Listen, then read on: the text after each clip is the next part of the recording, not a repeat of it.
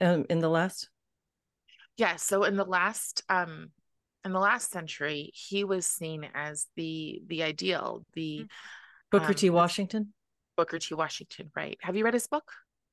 Oh my goodness. So you guys, it's it's on YouTube. You can listen to it. But he it's called Up from Slavery.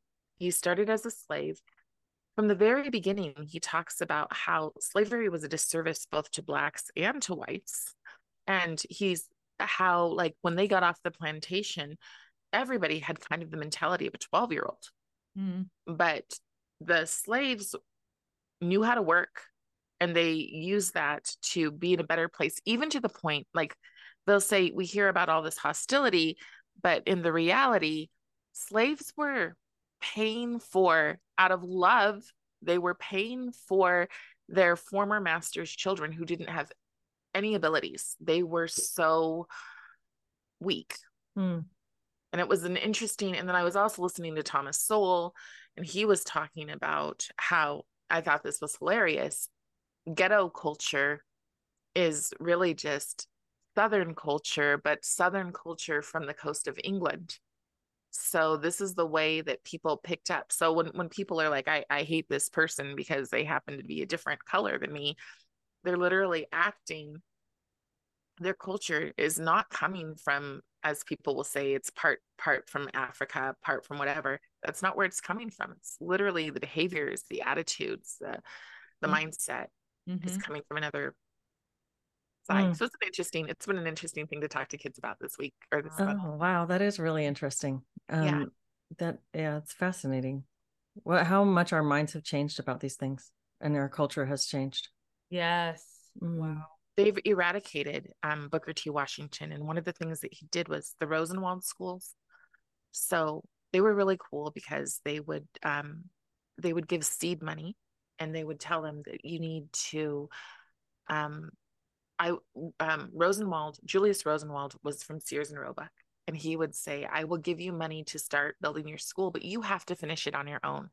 And I think that that is the correct way in all of these situations. If you want to grow resilience in a person, they have to have skin in the game. Mm-hmm. So it's it was just it was brilliant. And now we have W.E.B. Du Bois, who is a socialist and believes in entitlement, and he's Mm. lifted up as the highlight of everything. Well, for those who are just joining us, we're live. I've got Christine Sefein Wolk with me here today and Carrie Bartholomew. And this is a series of conversations that we've been having for, I guess, a long, uh, quite a while, over a year now. Christine, you and I met for the first time in December or January of last year.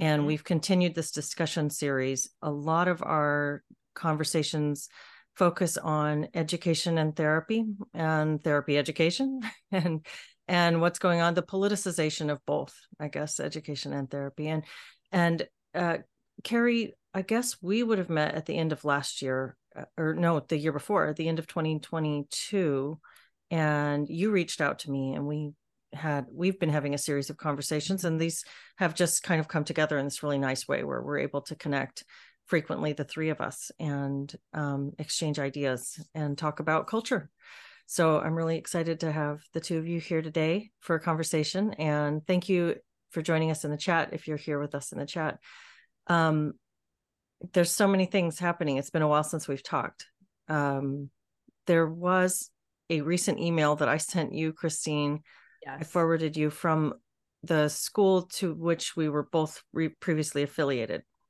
yes. I I was a student, a graduate student at Antioch University, and you were a professor at Antioch University, different campuses, so we didn't know each other during that time. But um, they are a major counseling educator right now in United States. So they have a number of different campuses and online programs, and they're a major training program for new emerging counselors and therapists in the United States. And they're very, very ideological. They're very woke, very they in in fact we we played a clip if you guys want to look for it. We went over a recent their last year's graduation ceremony where the chancellor stands up and says, We are woke and uses that language. So I'm I I know that's a cheap word, but it's their own word. They use it. They have admitted that they're only training therapists who are going to be able to work with people who vote for Democratic candidates. They are anti-Republican, which is really interesting. Mm-hmm. Um, they won't. They train counselors explicitly who won't be able to work with Trump supporters. They've actually said that. Um, and so this is this is what's coming out, and and this to me is very concerning for reasons that we've all spoken quite a bit about and that's that we have such a, a, mentally fragile group of young people right now in the United States who are really kind of falling apart at the seams don't even know what their basic gender identity is and who are being heavily indoctrinated by their education programs who have been put on screens for years now instead of connecting in real life the I, I'm st- I'm still talking with families who are dealing with the after effects of the COVID lockdowns on their young kids, whose mm-hmm. kids were tremendously hurt by the isolation that they experienced. Not just isolation, but isolation, and then here's a screen. So here have unfettered access to the internet, mm-hmm. and so we have a group of of a cohort of young people who are very vulnerable and strange to us in some ways that we're not sure how how does this in, affect growing and developing minds? We're still learning that. And the answer that our government wants to to push us towards is more therapy. Mm-hmm. let's get more therapists in the schools. Let's pay more attention to the kids mental health by introducing them to mental the mental health system and there are a lot of us who have been uh, like christine you and i did this one conversation a while back that we recorded where i think we even titled it therapy will make your kids worse. Yeah we did. And so there's reason to be concerned about this. And then uh, we were just talking before we went live abigail abigail shrier came out with a new book. I'm really excited about it. I want to read it. And it's about this topic about kids your kids are not why the kids are not okay it's something like that. I, I should go and look at the title but one of the things she talked about in an interview with Bari Weiss was a mental health screening that was given to her, or that a doctor attempted to give to her 12 year old son recently, I guess, after she'd written the book, she said. So it was pretty recent. Um, she was in for a completely mm-hmm. different ailment, a stomach ache, and she was asked to leave the room so that they could administer in private a screening tool to her 12 year old kid with without mom present and she said, I'd like to see it first, which was great. It was really smart. And what it says, this screening tool asked five questions. It asks, in the past few weeks, have you wished you were dead? In the past few weeks, have you felt that you or your family would be better off if you were dead? In the past week, have you been having thoughts of killing yourself? Have you ever tried to kill yourself?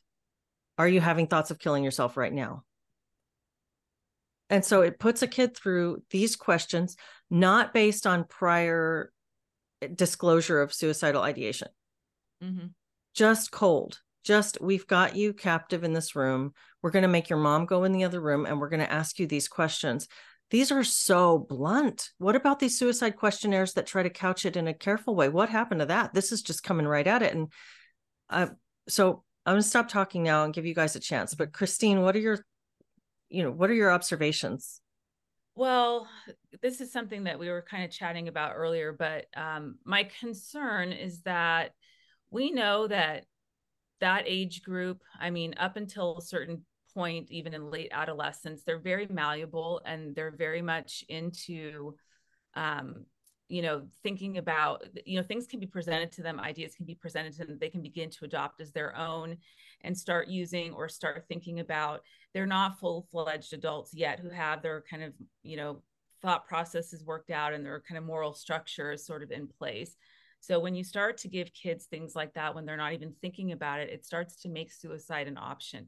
And this might be something that's very you know controversial for me to say as a therapist because i've worked with kids that were suicidal at very young ages but part of the problem with making a huge deal about this and bringing it out is that it starts to draw in a lot of attention and it starts to draw in a lot of copycat type behavior and it starts to draw in a lot of you're kind of in a cool group now because it's trendy to be depressed and it's trendy to be suicidal and it's trendy to think about killing yourself.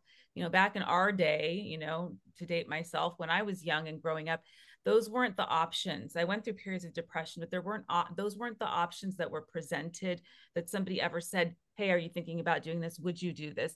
And not only that, when you have the schools then kind of parade around, you know, how um how much suicide's happening and and and and there's a way to handle having those kinds of discussions without making it be a cool thing to do. And just to give a little bit of context around that you know i worked at and i've shared this before i think even here leslie with you that i, I worked at a care clinic that um, was on a campus of a high school. And we had um, a group of kids that were that had a suicide pact with each other. And we were spending our days running around trying to find out where the kids were who who was in the pact. Nobody would give up each other's names but the amount of attention that they got the amount of time out of class the amount of you know going to and from the hospital and the parents coming in and out of this the counseling offices repeatedly over and over again. We spent the better part of a year to maybe this even going into the second school year. We never did find out who was all in the suicide pact but the kids that were you know talking about it and and um, the representatives of the group ended up getting a whole lot of attention and a whole there was clearly something going on there but what they used to get the kind of need fulfilled that they were having was was to talk about how they're all going to you know kill themselves together once one goes the rest are going to follow not one single one of them ever attempted anything, by the way, just as an FYI, it never happened. So I'm not saying that wouldn't happen in another scenario, but in this one it didn't. And what you're talking about, the 12 year old is, is, is slightly different. But my point here is that when you start to make it an option and you start to present the idea as though it's something that's normal and natural, and you know, just of course, we ask everybody this, and you're not even in there for a mental health purpose, then that starts to normalize very dangerous behavior that's mm-hmm. actually serious that we're trying to hopefully see less of among young people. So mm-hmm. those are mm-hmm. my thoughts on that and why it's it's it's wrong. There's no perp there's no reason for that to be brought up in a pediatric in a pediatrician's office when anyway, I'll leave it there. Yeah. What? Well, your your concerns are echoed in by some people in the chat too. Um, Brandon Bergian says, "Yeah, well, if you ask me eight questions about killing myself, I'm going to start to think about it."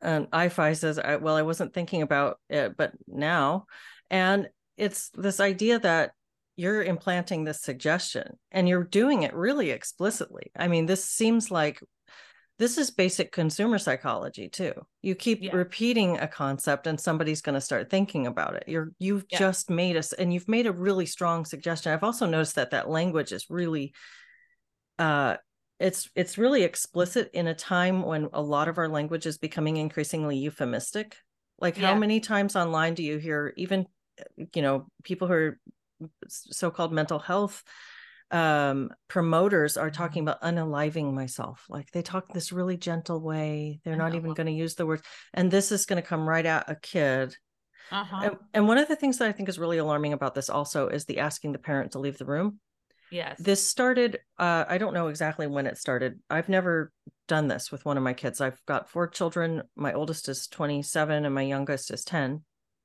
I've never left a room and left my kid with a doctor. Mm-hmm.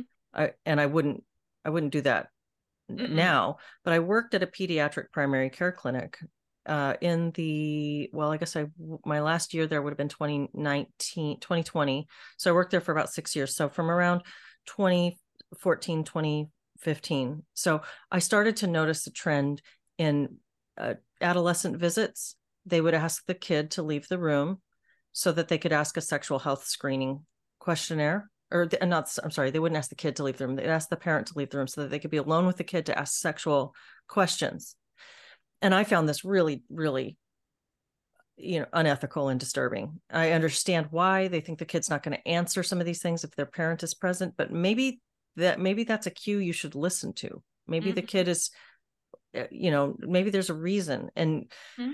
and i think if you're a child with your parent present or if you're an adult who has a friend that you brought with you present anytime you bring a supportive person from your actual life in to meet with a health professional keep that person with you because they're going to help you process the information that you receive there's not a special relationship with your doctor That is a person that you've hired in Mhm. order to consult about Mhm. what might be going on with your health or what you might do better to be healthier Mhm. that's not some special intimate relationship if Mm-hmm. you have something that you're concerned about asking then that's a really specific thing that you should bring in and you should tell your support person i have something i want to ask but i'm going to do this Eh, would you mind if i ask the doctor this in private because there's something you know I, could you step out for a moment but the a, a child with their parent um Mhm. carrie what do you think about that as a mother I have a lot of thoughts on this. Um, I this is part.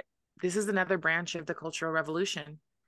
The however you can get the kids into your mental health practice where you can become a change maker for them. So the change maker situation. I think I talked about this last time. Um, ten years ago, Michelle Obama decided that school counselors are now change makers. So their role has changed. It is no longer the role of helping your kid find get into their class the right way um or you know missing missing class schedule or anything like that. It is now to find what their problems are um and and to help them. Like we're suggesting it. So one of the things that's happening is kids are getting apps once a week that say um just checking in how do you feel? Are you depressed? Those are coming from the school districts. So um, we also are passing bills about rural mobile health centers. Talk about cheap mental health. Mhm. So we're sending out people who I think maybe have one or two years experience, and then they're coming out to rural areas. And remember, their goal, why are they coming to rural areas? Because they want to remove the conservative values Mm. all of it comes down to that. We just passed a law yesterday, um, or yeah, law. Um, we're going to do free daycare. So we so we have free, right? So free daycare starting at age two, but it has to be high quality. High quality daycare means that you have to have all of the woke mental health issues in your daycare for two year olds.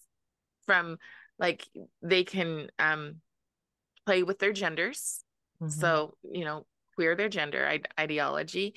They have to read certain books that are only about, um, you know, I am enough. They're just, I was looking at a list and they're very narcissistic, right? So everything is about mental health because mental health, any way that they can grab your kids. And then the other thing is that they tri- triangulate. So your your counselor becomes Mhm. just as equal as the parent Mhm. Mhm. that the person they see for one hour once or twice a week becomes just as equal, just as valuable in their life as their parent. I Mhm. think that's extremely concerning. Yeah. Right there's no such thing as a free lunch Right. there's Yeah. th- it, it's just it feels like a very kind of specifically pointed goal to weaken the the mental health of these children or to weaken these generations i think i mean that's when i start going into okay what's the real goal ultimately what what's really happening here on a bigger level but it seems like a very goal oriented focus to try to weaken our kids and i'm not sure well i have my own thoughts on why that is but The useless it- class. say that again The useless class. useless class. That's that's the Mm. that's the end game Mm. here. We are creating kids. Mm. I sent you guys that survey Yes. um, that was sent out to high schoolers in my district. One of the questions, and the, the questions are it's called My Hierarchy of Needs. Um, and the two of the self assessments are I have met this need or I am working on it. The second to the last one is let me pull it up. Okay. I am able to do whatever I want every day. I don't need to go to school or work or have a job. Remember, the answers here are I have met this need or I'm working on this need. Mm. How does that help a kid be reliant? I was talking to my son the other day and I was saying, wow, you've had almost a year, three quarters of a year of school, of homeschool. And all of a sudden, it seems like you're thriving in a lot of areas. What's the difference? And he said, well, I'm not afraid of failure anymore. Mm. wow. so and and because he's not afraid of failure he's you know getting a's but beforehand he had so much pressure and i think that's something Abigail Shrier says Mhm. is that the um the kids are afraid to fail so much that they don't even try. Yes. Mhm. Well, I think that's a really common human problem. But there, if if trying is just an option, then who's going to do that? I mean, if if you could opt in and opt out, you know, that's not. I I guess there's a question about what's the optimal level of adversity for someone. Uh, there was a um I, and again, I, I want to read this book and I want to really immerse myself in her thoughts about this before I start to offer perspectives on it. But just initial thoughts. One of the things that um, I, I saw this Twitter thread where someone was saying that that uh, her book posits that we our kids live in the freest society with the least amount of of whatever I guess uh, adversity or and and yet they're falling apart and there's something counterintuitive about this and then somebody else responded with a map showing the roaming distance of the the actual level of a freedom a freedom that an 8-year-old experienced over time and so they they used a like a city map to show mm-hmm. that an 8-year-old in the the 50s would have had like a roaming radius of like a mile. They could go anywhere and be all over the place and then it gets smaller and smaller until now the eight year old's roaming radius is its own house their own house. Mm-hmm. and i thought that was interesting too as a counterpoint like are we raising people in a cage? And if you raise an animal in a cage how is that you know we know this like when you find these rescue wild animals that get rescued they can't just release them back out into the wild because right. they'll be eaten and killed That's immediately. They have to somehow be rehabituated so that they can actually gain the skills that they lost by being caged. And so, are we caging our children to some extent?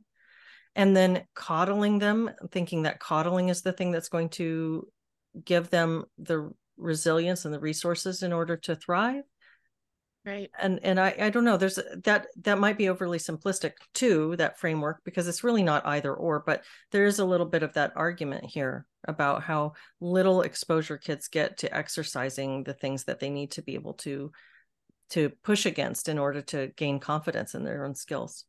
What i one of the things i've been thinking about a lot is the term dignity and what where that comes from.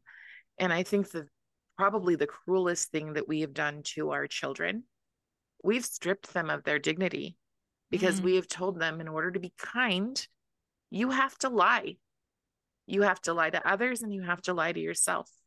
You have to look at things that you know that aren't true, whether that be, you know, a bunch of people did not die during a time when you were made to stay in your home you mm-hmm. couldn't hang out with your friends. You couldn't trick or treat, right. nothing. Mm-hmm. You were made to lie. And even now, now we have digital literacy, which means the kids are going to stare at something and they think what they're learning. When I talk to senators or whatever, what they say is, we want them to be smart and to, you know, avoid pornography, et cetera, et cetera. That's not what digital literacy is. Digital literacy is another lie.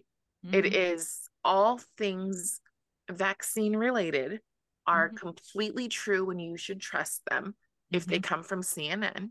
Mm-hmm. And our kids, some of them are smart enough to know or to have formed their own opinions. The same thing about being told that, you know, a, a boy who wants attention and is is wearing a dress to school, you now have to address him the way he wants to be addressed. We're gaslighting our kids right and left. That's abusive. Mm-hmm. And no, I, go ahead. That that brings up something that's interesting because I was ta- I was having a similar conversation with a family member of mine, and um, I remember we had a I when I was still an intern, we had a student that was you know transgender, claimed to be transgender, male to female, and he was wearing skirts and dresses and things to school. Well, I used to work that this school is in it was in what we call the Triangle in Richmond, California. If anybody's familiar with it, it's like one of the most violent neighborhoods in the entire state. So gangs everywhere. It's not even safe to be by yourself even during the day if you're not sure where you're going. Okay, it's mm-hmm. one of these things. And so I worked in a school where that was right in the middle, you know, it was the school that was in their community so um, there was, he was getting beat up a lot for doing that. And our answer to this child was not, you know what, you need to just be able to be you and keep putting on that dress and keep getting your, your butt whooped every other day. Our answer was, this may be how you feel, and that's fine. But if you're going to survive at this school and you're going to survive in the community here, you need to actually do things that are going to lead to that. That means you need to put on the pants, you need to put on the shirt, and you need to leave that for another time. We didn't know whether that was the right thing to do or not the right thing to do because we didn't want to shut down, you know, a kid's desire to express themselves. But our job as the parents and the adults in the room were to keep the kids safe.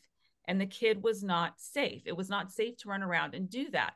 So it wasn't about be expressive it was why don't you be expressive when you're you know in group you know in in the group in class and talk all about that? Why don't you be expressive when you're doing art and express you know these things draw pictures of you know different things you want to wear? I don't know we came up with whatever we came up with but we needed to protect the kid and lo and behold we got him to stop doing that and lo and behold he wasn't getting his butt whooped every other day and we were able to save him and protect him. I mean that was the job because he was not looked at. And that wasn't so far ago. That was maybe in t- 2007. He was not looked at as somebody that knew what was best for him at that age. We had an understanding as the adults at school that we could not let him get his butt whooped all the time.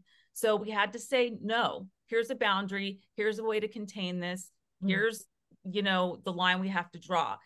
And the kid, like I said, not only was he safer, he ended up making a couple of friends. What happened to him after that, I don't know, but that wasn't what what, what our job was. It was in the moment, and we needed to do it now. You know, that brings up something interesting about bullying, and yes. you know, we, I think it's, I think it's good that we are more aware of bullying because there are some terrible effects that that can come from that. Yeah. Some some it can go too far, and kids can like true bullying is yes. really devastating. It's really hard for kids and anybody really. I mean, that's just that's basically too. yeah, yeah. It's like it's basically mobbing.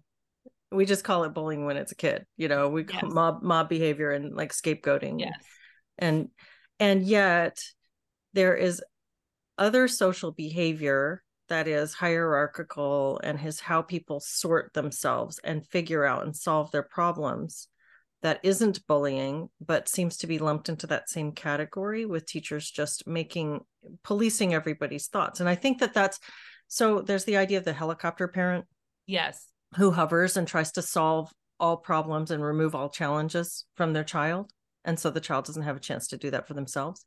And one of the things that i noticed about uh, about myself and about friends and just just this sort of observation about the nature of mothering is that in order to not helicopter, you really need to be at a bit of a distance. You need to give the kids some space because the closer you are and the closer your observation is, the more you're going to tend naturally to try to solve problems and to help help work through these things.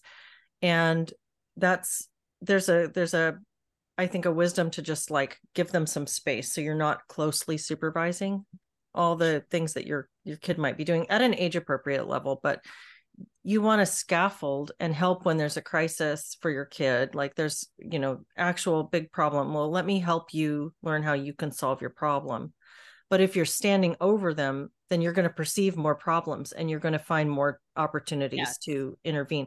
And so when kids are living in this really highly supervised environment and we're teaching especially i think of young teachers who haven't had their own children yet mm-hmm. being in charge of large groups of mm-hmm. children and mm-hmm. supervising mm-hmm. them very closely and being very attuned to watching for bullying behaviors mm-hmm. how they could start to squash all squabbles and yeah. tell them all you know no no no no no and and not allow the kids to to find their pecking order and their hierarchy yes does that make sense i'm trying to approach this in a nuanced yes. way and not yes. make a declaration. I don't think bullying is good how to problem solve and how to resolve yeah. conflicts with each other yeah.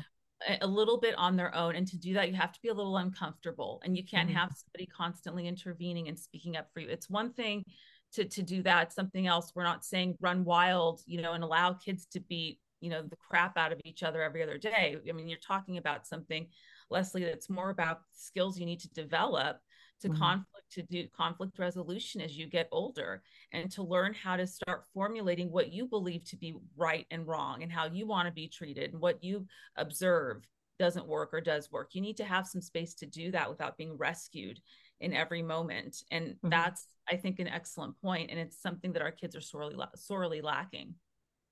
Well, and some kids.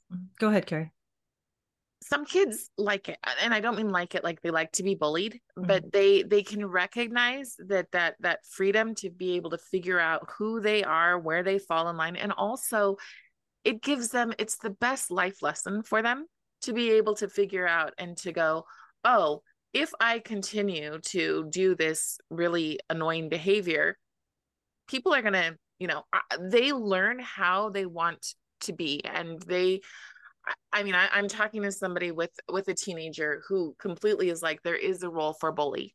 Not that he is a bully, not that he gets bullied. He's just like the fact that you learn how to behave. Like you said, you learn that pecking order. But I think our kids recognize it. I think our kids know far more than we give them credit for knowing. When it comes to bullying, I believe that bullying, since it when it first came in, it has made the problem worse, like so many of these other ideas, because certain people it was okay to bully, and certain people it's not okay to bully. And when when you know as a kid, when you start to figure out, oh, if I'm in this group, I can bully others. Mm-hmm. And it's fine because if they get upset with me, I'll just say, well, they were, they offended me and I'm special.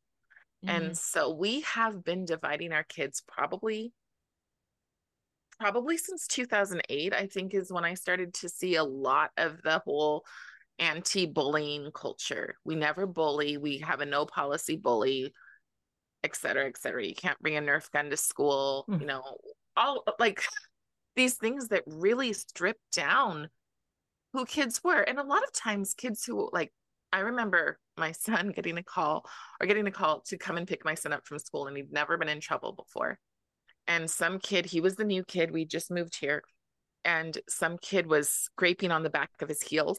Mm. And he finally turned back and walloped the kid. and, and then he, being who he is, went to the principal and turned himself in. Mm. And that's, but, and then those two people worked it out and they became friends. Mm. Because, yeah. but that, there's that natural thing that we're stopping. Mm-hmm and we're making it so people are afraid to even to engage with each other. Well and in speaking of of that natural engagement and the the the duking it out the solving conflict on their own this process of learning how to interact through yeah. trial and error. Um, something occurs to me i don't think i've ever heard anybody talk about this but we we have fewer children now. Families are smaller and birth order plays a role in temperament and personality. And so yeah. we have a culture that's made of firstborns yes. and only children yes. and and middle child. Yes. you know so we have like this one two and three kids. And that's pretty it's pretty rare to see families that are larger than that these days. I mean you do but it's not that common. So how many firstborns do and how is a firstborn different? And how is an a middle child and and how is an only child different? And you think about taking these differences into adulthood and then how we will then interact with the world and how you know there's dynamics between parents when you have an only yes. child that are different that are i and i i carrie that's your your situation. You're you have just one. And it's it's it kind of it's like the hovering helicopter mom. If you, so I have four, but I have two and two because my daughters are two years apart, and then there's a 13 year gap, and then I have two sons, and so mm-hmm. they're they're and they're two years apart. So I don't really know what it's like to have a gaggle of children. And my older two and then my younger two are much more like firstborn and secondborn, and then mm-hmm. firstborn and secondborn than like first, second, third, fourth, if right. that makes sense, yes. birth order wise, and the way they were treated in family but one thing that is is just unescapably true is that a mom who already has a toddler can't pay as much attention to her baby mm-hmm. as a mom who just has a baby mm-hmm. for better or for worse and i think in some ways for better because the the baby mm-hmm. uh, you can't pay as much attention to that toddler so the toddler has to learn to meet some of their needs because you're paying attention to the baby and the the baby also has to do some self-soothing early on because you're putting out fires with the toddler Mm-hmm. And so both kids end up with some resilience building opportunities, yes. which is, I think, a product of I would call it benign neglect. Like Mhm. I'm not there to help all of your to solve all your problems and they're real problems. Like if it's a baby, they're Mhm. crying. A newborn is not crying out of a need for manipulation. They're crying because they have needs. They're cold, they're wet, they're they're hungry.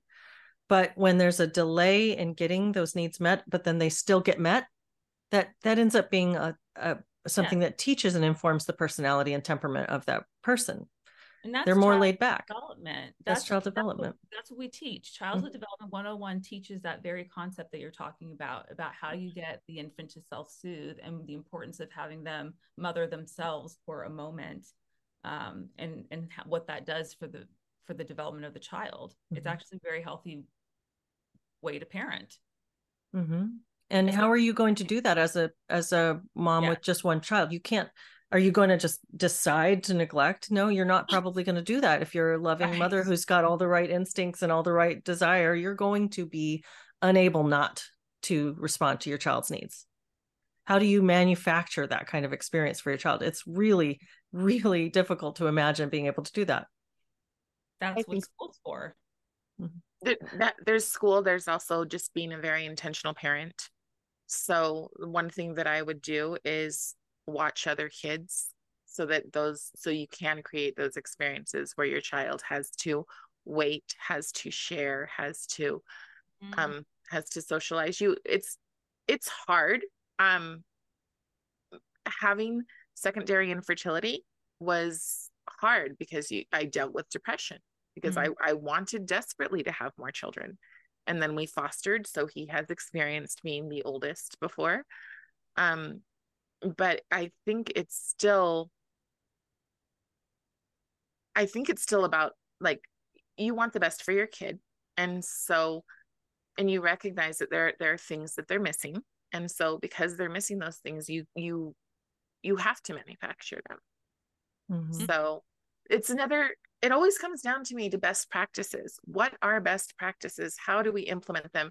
And then to bring it full circle on everything else we aren't implementing best practices in so many ways. It's like you take a list of this worked this worked this worked this worked and instead you replace it with with fragility. You call resilience you you rebrand words like resilience and meanwhile your kid is bawling because they you know didn't get an a on the test Mhm.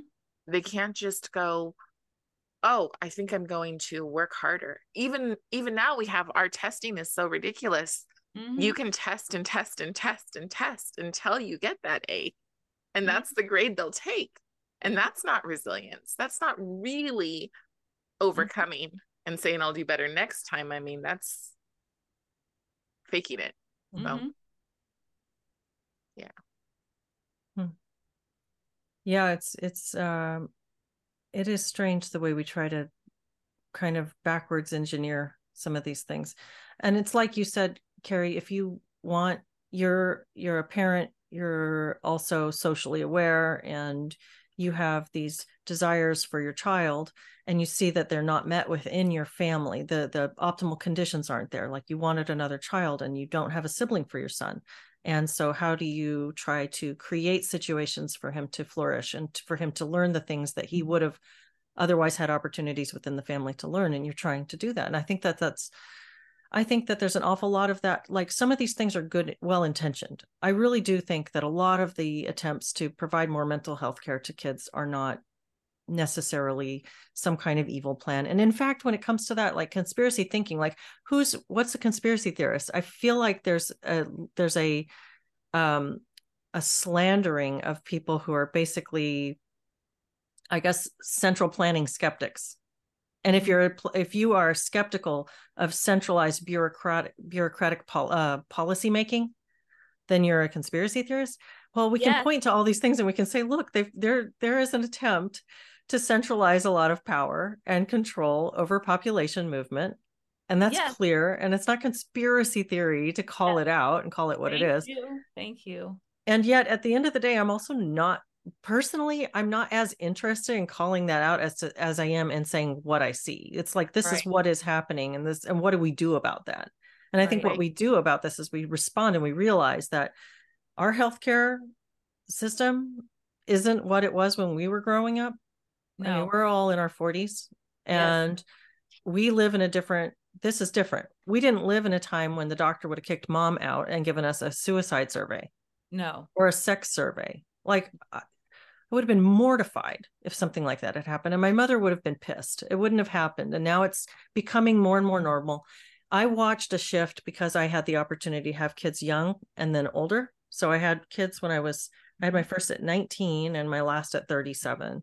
And so I had two sets of kids and I watched how the way that parents interact with the medical system around their children is different now, even just in that short period of time.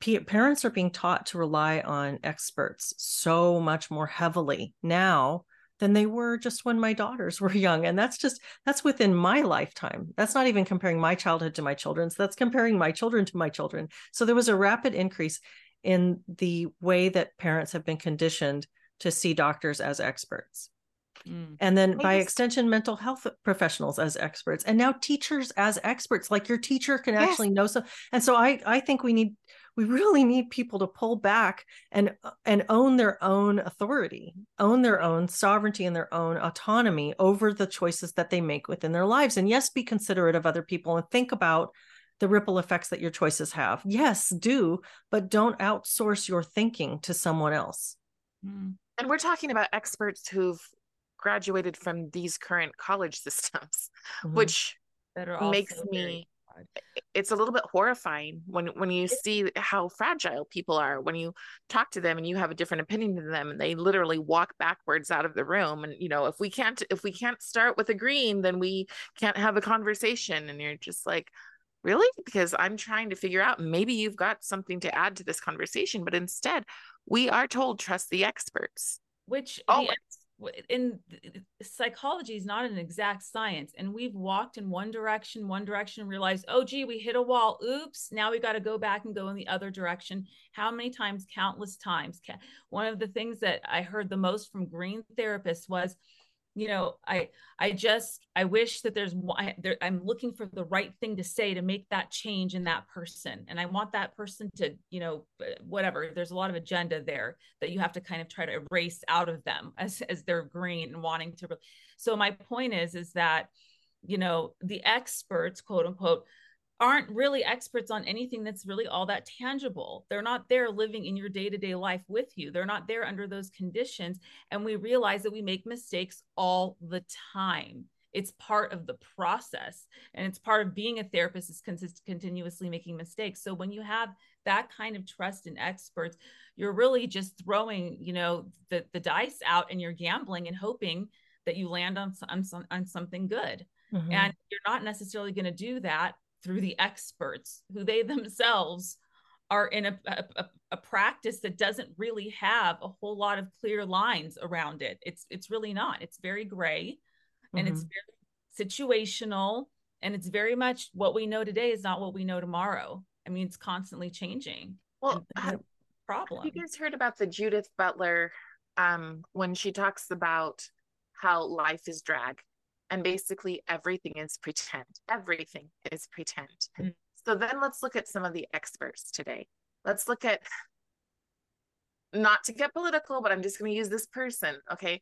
Let's look at Fani Willis. Oh, I don't know who that is she's she's she's wearing her dress backwards. Oh, she... I never watched that clip. I saw people talking about this. What, but, what will you set it up, please? Yeah. Okay. So she is um the AG who's suing one of the many places that's suing Donald Trump, right? Mm. But this is supposed to be an expert and she's wearing her dress backwards. And I'm I'm really sensitive to these because it's a ton of African American women who are just ridiculously foolish yeah. and they're running for po- for for an office and as i'm doing the same i'm like try like i feel like i need a shirt that says not one of them you know? But, but but these experts are pretending. So if if they're if they're an expert in leftism of some kind and they believe there is no truth but power as part of their thing then why in that are we trusting them? Mm-hmm. yeah mm-hmm Yeah, that's uh that's right Mhm. on point with um a comment in the chat too. Ladies Midwest Adventures says one point is also that some of the experts are so narrow in focus that they miss the bigger picture, so challenging. And I was thinking about that that um statement that when you when you're a hammer, everything looks like a nail. Mhm. And I do think that there's that narrowing of focus and that failure to see the big picture. I mean, we think about like vaccine science, for instance, where we're being injected with all of these things that are meant to help us to target certain pathogens. But what what's being pointed out by other scientists is that there's an effect on the overall immune system and you've got chronic inflammation and chronic autoimmunity when you do too much exposure to certain things like aluminum adjuvants. And and so you know it's it's interesting you you see a narrowing of focus and yeah maybe you're you're watching the thing that you're trying to fix improve but you're not paying attention to all of the the extraneous and and other variables that you're you're manipulating inadvertently while you're doing this one thing and they're telling you to not trust your own eyes. So Mhm.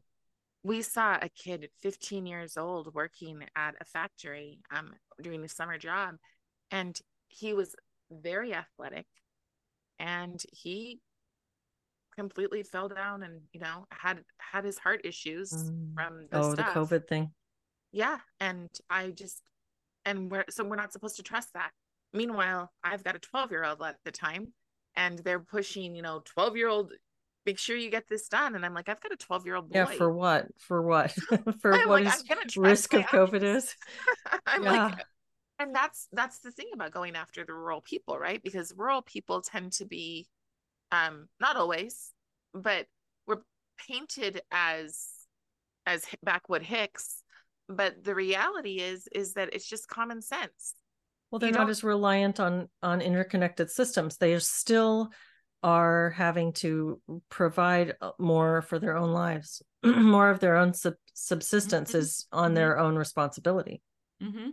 and that's painted as wrong. Hmm that's that's what our kids are getting in lessons. That's what our kids are getting in therapy. Hmm that's the the whole goal is to completely turn our kids into progressives even if and it's so crazy to me when people look around and they cannot be they cannot be bothered to get involved and well you know those people with their backwood ideas and you just sit there going you do know that that's going to be your kids right mm-hmm.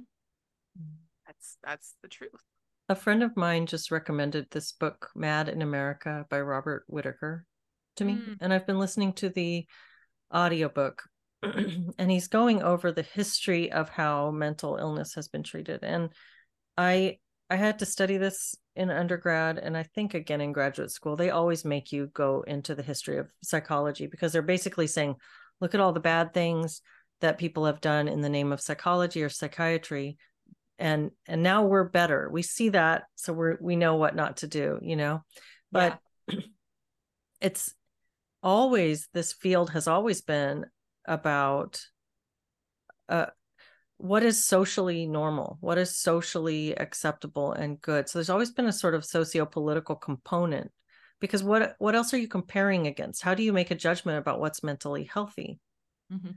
and That's it's right. so often been used to basically punish people who think and act differently than the the standard approved mode you know Yeah. and i i spoke with a guy a couple of months ago who's a doctor in canada he didn't want to do a recording he just wanted to talk about his situation he he was not wanting to go public but he wanted to talk about what was going on for him he had objected to some of the DEI stuff. He's a he was a um, professor, a doctor, and also a, a professor, uh, and he was teaching medical students, and he was objecting to some of the DEI stuff. And because of his objections, he was forced to go see a therapist. He was it was a mental illness. You need to be retrained. You need a Mm. psychologist or a, or a counselor to help you retrain yourself because there's something wrong with you that you object our our spiel on race and gender and so we see this being used now i had that done to me when i was in um, graduate school i i had a my professor recommended and put it on my permanent record that i see a seek therapy because i wasn't a, a, i wasn't agreeing with their attitudes about white people Yeah. Yes. So it's you're you're now mentally ill because you don't adopt this strategy. And I think that this is our chance. We still have we still have every bit of the autonomy. Mm-hmm. I mean, there things are shrinking and things are scary, but we still have the power to say no, thank you. I don't want to play by these rules. No, I won't. I won't use your experts. No, I won't. Mm-hmm. I won't think the way that you want me to think. I'll think how I think I should think. I'll use my own critical thinking. Mm-hmm. So, Yeah, but is it really is as easy as no, thank you, mhm. and it infuriates them so much to Yeah. you know. But that's well really, then it becomes gee that parent's very resistant and what is it that they're hiding? I can tell you kind of behind the curtain what we're saying what we're thinking when when parents do that which is wow what are they hiding? Why is it that they're not listening to us? What are they doing?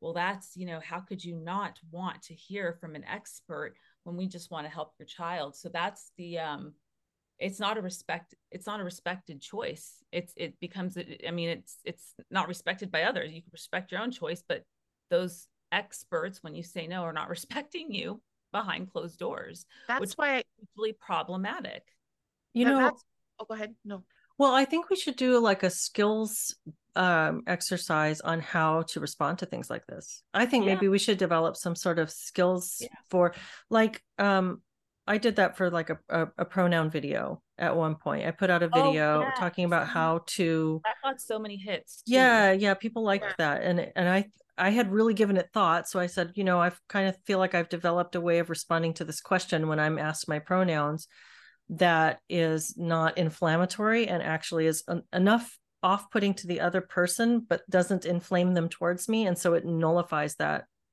that question it goes away you know it was i just said i have no it's really simple. I just said i have no special requests which phrases it in a way that i'm oh no i'm not asking anything of you and it and it changes the script it breaks the script that Sure. they're doing and and if we, you can find script breakers right. you can avoid some of these pitfalls in a way that feels good to everybody and here's a silly example. I need a script breaker for this. I love thrift shopping and lately there's the goodwill near and i'm not crazy about goodwill. I wish everything was just still independent thrift shops but i will go to the goodwill and they always ask you would you like to round up to the next dollar yes. to support our job training programs? And the way that they're scripting they're scripting this it's like they're offering you something. Yes. And so the response that is natural in that format is no Yes. thank you. And i refuse to thank them for asking me for money. So Mhm. i'm so i stand there and i go no. And then it's awkward and they're irritated with me. And it's like i was just having this nice banter with the cashier and now she's irritated because i just said no. But so i need i i need i need a script breaker. I was telling my daughter this the other day. I need a script breaker so that i can respond to that in a way that makes them realize what they just asked me that they just asked me for money. So if people have a have my script breaker out there you can make suggestions please. I would love yeah, to read them them. in the chat. But there's that like NLP kind of neurolinguistic programming that sort of like artful use of language and consumer psychology in order to make people more likely to comply with certain requests or or whatever. And i and i think that it's really i i love cleverly coming up with ways to dodge those things. And and i love looking for them and recognizing them when they when i'm being presented with those and then finding ways around them. So i think maybe we need a yeah we need script breakers for all of the expert outsourcing. So when it comes to what I always tell people because people are very hesitant for to like learn about black history because they think and they're they're not wrong that it becomes activism history. And in fact they're calling it black history and culture eh, so that they can usurp all of history and turn it into whatever. So what I always tell people is be more informed than they are. So my students if they are asked one of the things that people will say is well your your parents didn't tell you about this because they're racist and they didn't want you to know. So instead my kids can say actually i know about the Wal- waldorf um the rosenwald school. I know Mhm. about booker t. Washington. I know about more people than they would know Mhm. and so that becomes the solution and i believe that we have to have better solutions and that's how we win Mhm. always to have the better solutions when it comes to goodwill I took those classes and I think they're great. so because when you're when you're very low income, you can learn how to type and learn basic computer mm-hmm. skills and things like that. But I so in that case that's different. Mm-hmm. But I I do think that if we have those solutions, that that is how um that's how we undermine them. Because mm-hmm. if you say, "Well, do you know who Elizabeth Freeman is?" and they go, "No." Oh, oh, you you don't? but I do. And mm-hmm. let me tell you about her. And when a 15 year old can look at look a teacher in the eye or look a guidance counselor in the eye and say, This is what I know. It's really hard because and I have had people say, Well, you don't really know the truth. And you know, well, I can actually show it to you. Here's the mm-hmm. examples. I think that's really brilliant. And I think to be able to back up your knowledge is important. But there are times when you don't want to have to engage really deeply. And how do you just avoid it if you're somebody who's and I also I know a lot of people will say I my mind doesn't work that fast. I end up being flustered in the moment. I don't want to have to call up this. I'm not going to sound smart. And so that's why I think little little social techniques and and phrases to help get you out of a pressured situation are I'll useful. What's that? I'll pass mine, today. Mine yeah. I say, yeah, I say not today mm-hmm. no today i don't say thank you afterwards either it's just a no not today or i'll pass on this today mm-hmm. or whatever. mm-hmm. I, I don't i don't know if that's if that's enough but that's how i handle those situations as i say not today yeah yeah that's a good one neutralizes it and it's not inflammatory right mm-hmm. I don't have to give a reason why. It's but what if it's your child being you're at the doctor's office with your child and the doctor says, Hmm. I'd like you to, uh, you know, uh, Miss Sefein, will you please step out of the room? I'm going to ask Johnny some questions now. Mm. I mean, That's there, there's that moment of pressure that I can imagine a parent who still brings their kid to the doctor, which, you know, some people have to. I one of the things that I would suggest is that think really hard about whether those well checks are necessary. Right and and find a good doctor if you don't feel like it's necessary to bring your kid to that doctor every year maybe it's the doctor that you have maybe you need to change to someone who's respecting you more but if you're in that situation and you're nervous and you're about to be confronted with either the you know some medical procedure that you don't want for your kid or being asked to leave the room what are some ways that a parent can sidestep that in role play with your child what, first what you role play with your child what would you suggest? Have, well, you role play with your child. You say, "This is what's going on," and say, "You say, actually, I'd like to have my parents stay," mm-hmm.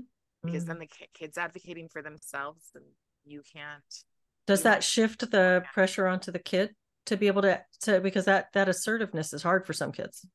I I think that's why you role play you mm. role play and tell and you explain to them why which is sad that we're in a world where you have to explain that there are nefarious people out there mm-hmm. but that's the world we live in and so and i well you sound like you have an exceptional kid i mean your son yeah. sounds like he's really a strong-willed and very intelligent very exceptional kid and i have had i some of my kids are more assertive than others i have yeah i have a couple of my own children and i know friends with kids who would not even be able to speak up to the doctor okay. struggle to even speak and sit there very shy and very you know um and that would be not a thing that they would be able to be called upon to do in that situation I, I think that this goes back to what we were talking about with resilience and teaching the kids resilience because you know i was when i was eight years old I used to take the city bus all the way across town, 10 miles across town to get home from school you know what's going on on the city bus, right? This is not the school bus. It's not, you know, a bunch of kids. It's a bunch of people of all sorts of different things going on. I had to learn how to protect myself and I had to learn how to have a really big mouth mm-hmm. and be like, stop talking to me that way. I mean, I will never forget there was some older man on there that was trying to coax me off the bus to get off with him. And I had to be able to say, I don't want to get off the bus with you. Leave me alone. And I mean, I screamed it. I didn't say it in a nice, you know, kind of diplomatic fashion. But what that's all I knew was I, okay, this is wrong. This is bad. I'm just going to say no.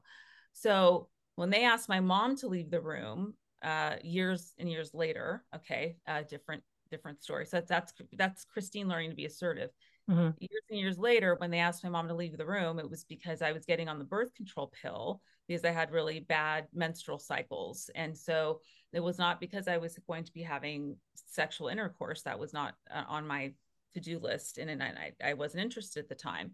And so they asked my mother to leave uh, because I said that, I, you know, they wanted to know if I knew, you know, that that didn't prevent um, STDs, mm-hmm. Pregnancy. And I said, well, listen, Dr. Such and Such, I've made a commitment that I'm not going to be having sex with anybody unless I am in love with them and we're going to get married. I mean, of course, back then that's what I really believed. but I actually had the the assertiveness to say that to her and she kind of looked at me and rolled her eyes and said well we have to have this talk anyway and i said okay that's fine i'm just letting you know i've already made my decision mm. and i had the balls to do that that's I amazing that's amazing. I had all of that practice over those many years. That wasn't the only time at eight years old on the bus, it, it but it's the most, I guess it's mm-hmm. the clearest example I can give you where I had to kind of mm-hmm. stand myself in a dangerous situation. But that did, those things happened repeatedly over time to where by the time I became 16 years old, I was able to say, that's fine that my mom's not here, but there's nothing I'm telling you here that she couldn't be here for. This is the decision that I've made. And because of that, I'm going to respect respect that. So I I don't think it's something that happens overnight. Mm-hmm. Well, I think um, I I like what uh, Lorna Hartley says in the chat. We need to lead when children see that they model it. And I my own suggestion would be if if I'm in that situation is to say very little, not mm-hmm. to elaborate on your reasons for not mm-hmm. doing it. Just say you can just decline. No, we we decline. Mm-hmm. Or no no thank you. And then mm-hmm. that's it. And then if they want to press you can just keep politely re- repeating your no no thank you we're we're i'm going to stay right. with my my son or my daughter yep. and you know if if the you can end up watching the other person try their persuasion techniques but you stay firm and that is really a good lesson for your child not to apologize not to elaborate it's not your responsibility to assuage or convince them. They are the one who's trying to persuade you. So don't let them role reverse you to where you need to ask them permission to stay in the room with your kid. You don't need that. They need your permission. Yes. And it doesn't have to be that your kid learns these harsh ways of being assertive because, you know, you're not around. I mean, in my my in my situation, my parents just weren't around. There was no choice mm-hmm. but to they worked a lot. I mean, they weren't off partying. They were working, mm-hmm. learning English, immigrant family, you know, the whole thing. Mm-hmm. So there's ways to be able to teach your child how to do that without it being something that has to happen so aggressively in the way that for me, you know, my sister's older than me, but she mm-hmm. anyway, that that's a whole nother. But I could see know, if if your kid did that, like the assertive yeah. thing that you were capable of, and the thing that Carrie was suggesting, and you're there as their parent to watch them yes. model watch them demonstrate that then that could be a really good experience for the kid too because they they have your backing they're yes. learning something about yes. standing up for themselves i do like that and i just think that not every kid is capable of that and so it's good to have the parent have a strong and firm role in that as the parent is your job to protect your kid from from this adult who's trying to be who's trying to to break a boundary yes trying to violate a boundary whether it's for malicious reasons or for benevolent reasons, they're trying to violate a boundary. That's a very good way of putting it. Just because they're following the, the rules, they have to do.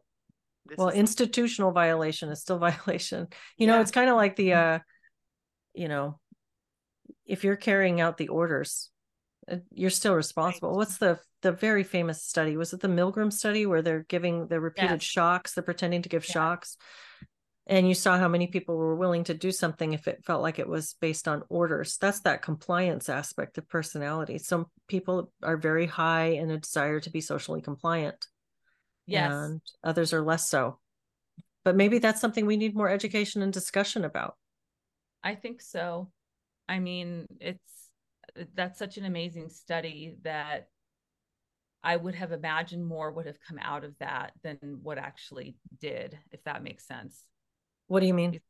I, I, it's it's an amazing study, and I wish that that had been something we focused more on in psychol in school for psychology. I, I just it just seems as though it was this big experiment that we learned a lot from, but we didn't do anything with. We didn't help people learn how to kind of push back or how to you know um when you're feeling that something's wrong how to walk i mean just simple things on how to walk out. I mean there's a mm-hmm. couple of people that were in that study that they didn't say no and sit there. They actually just got up and walked out because they didn't want to face saying no to the authority figure. It was easier mm-hmm. for them to get out right? So but using those kinds of things to teach people how to be assertive and how to advocate for yourself in a way that's you know respects your own personal values you mm-hmm. know it's not so much about respecting i mean we're so worried about upsetting the authority figure but what about respecting your own personal you know values and, and moral moral compass? Because i think that's part of it is that we've sort of lost a moral compass in the midst of all of this. Anything goes dignity. now. yes anything goes dignity right? We've lost that. When anything goes then there is no containment. There's no direction. There's no there's no groundedness. And there's that's in the chat, Ben Thorpe, aka Abel. That's an interesting name, aka Abel. Um, compliance is not necessarily a bad thing per se. We are social creatures. I think that is a really good point. I, I, and that's a point that I've I've made a lot in the past couple of years. Um, we over the COVID lockdown, you saw a lot of division and a lot of people who were on the anti-lockdown side of things, yes. which is where I was. Yes. Um, were really opposed to what was going on. You saw a lot of the anti-lockdown people start calling the the pro-lockdown people sheep. Yes. In a really derogatory way.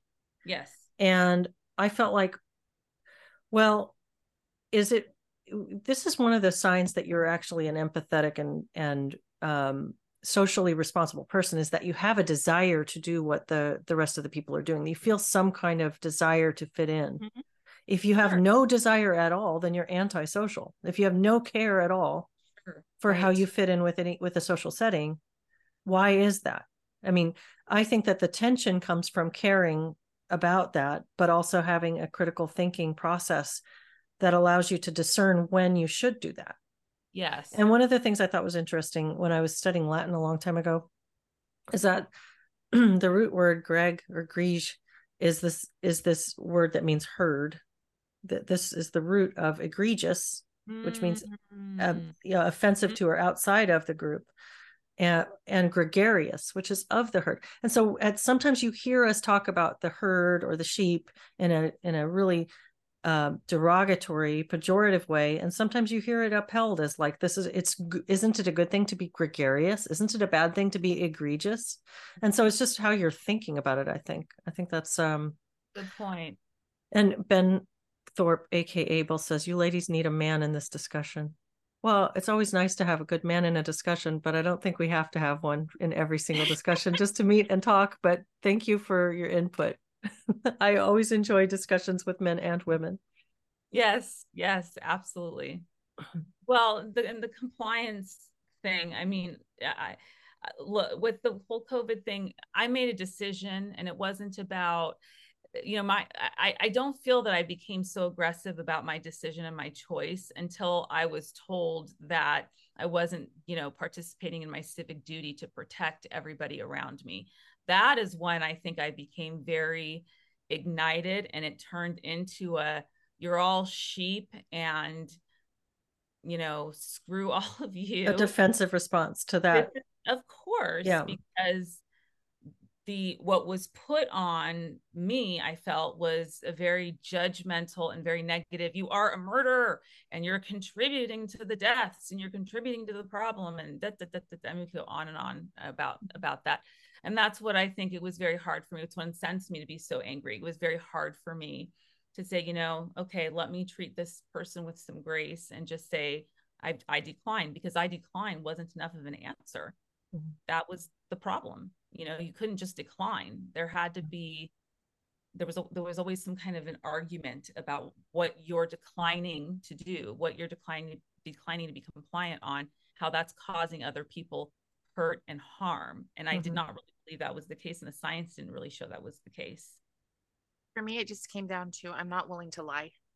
Period. I'm mm-hmm. I'm not mm-hmm. willing to lie. If if I see, you know, I was one of the first people who freaked out when I first heard of it because that's my baby going to school. Sure. Is he gonna, you know, fall asleep and you know fall down and die. Mm. That I totally thought that. But as I watched that not happen, Yes. I had to go, what I'm seeing more than people falling down and dying is families hating each other. Yes. I'm seeing people not invited to certain things. I'm seeing people shame, yell, scream, spit, and I'm watching protests crammed as people are walking across bridges, Yes. supposedly when we're all going to die. Yes. So at some point, I'm not going to lie. And I'm not, I didn't have to. I would just call people and say, look, we aren't doing this. If you would like your kids to have the social interaction so that they're not cutting themselves, yes. send them over. Mhm. Yes. That's fine with me. But we, I didn't get out and I wasn't all like in your face. I never screamed at people. I still have family that I'm very hurt by the fact that, you know, Thanksgiving dinner you're eating outside. That's what happened. that was extremely here. hard to watch. Yeah. Yeah. But Yeah. And Christine, I felt some of that anger too. I Mhm. felt some of that. I um I tried to shift my thinking on it to see the herd impulse, the impulse to go along with everybody else as something that is inherently really beautiful about people. Yes. It's a desire to connect and to fit in and to be like, but that it was being abused and manipulated and um, taken advantage of Yes. in this particular instance. And that helped me to have compassion towards the people who were being, you know, I, I think I know we're we're kind of we're coming up on an hour or maybe we've just gone over an hour. I'm not sure how long we've been. 71 minutes. So it's a little over an hour. So we should probably wrap up. And. And this is a whole another ball of wax, but um it is it is interesting to talk about social compliance and how um how this is good and how this is bad, how this is manipulated. Mhm. I'm I had somewhere else I was going to go with that, but I'll I'll hold off. Yeah, maybe for next time. Yeah. Well, Carrie, what do you have com- coming up in your life? Anything interesting you want to talk about, or any links that you want to send people to right now? um if anyone's in Utah and happens to be in my area, I'm running for state school board.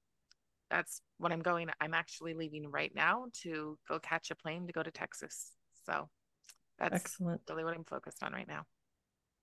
How about you, Christine? Well, um, we are starting to record um, our new episodes for our podcast, and it's actually about parents of detransitioners. So, what the parents have been going through or have gone through as their children have been transitioning and then detransitioning. So, that should be a really excellent series. We're excited about it. And um, we're also developing a more of a peer consultation group type structure for students. That are in school or interns who are looking for some support um, as they're practicing psychology and finding that the ideology has sucked everything dry. So we're trying to be the other another option. So I'm excited about that because I get to work with students again, and that's always been my love. Oh, that's really wonderful. Well, good luck to both of you. And Yes. those are really great projects. Thank you very much for this conversation. I look forward Thank to talking to you you. soon. Thank Sounds you. good. Thanks to everybody who joined us in the chat as well.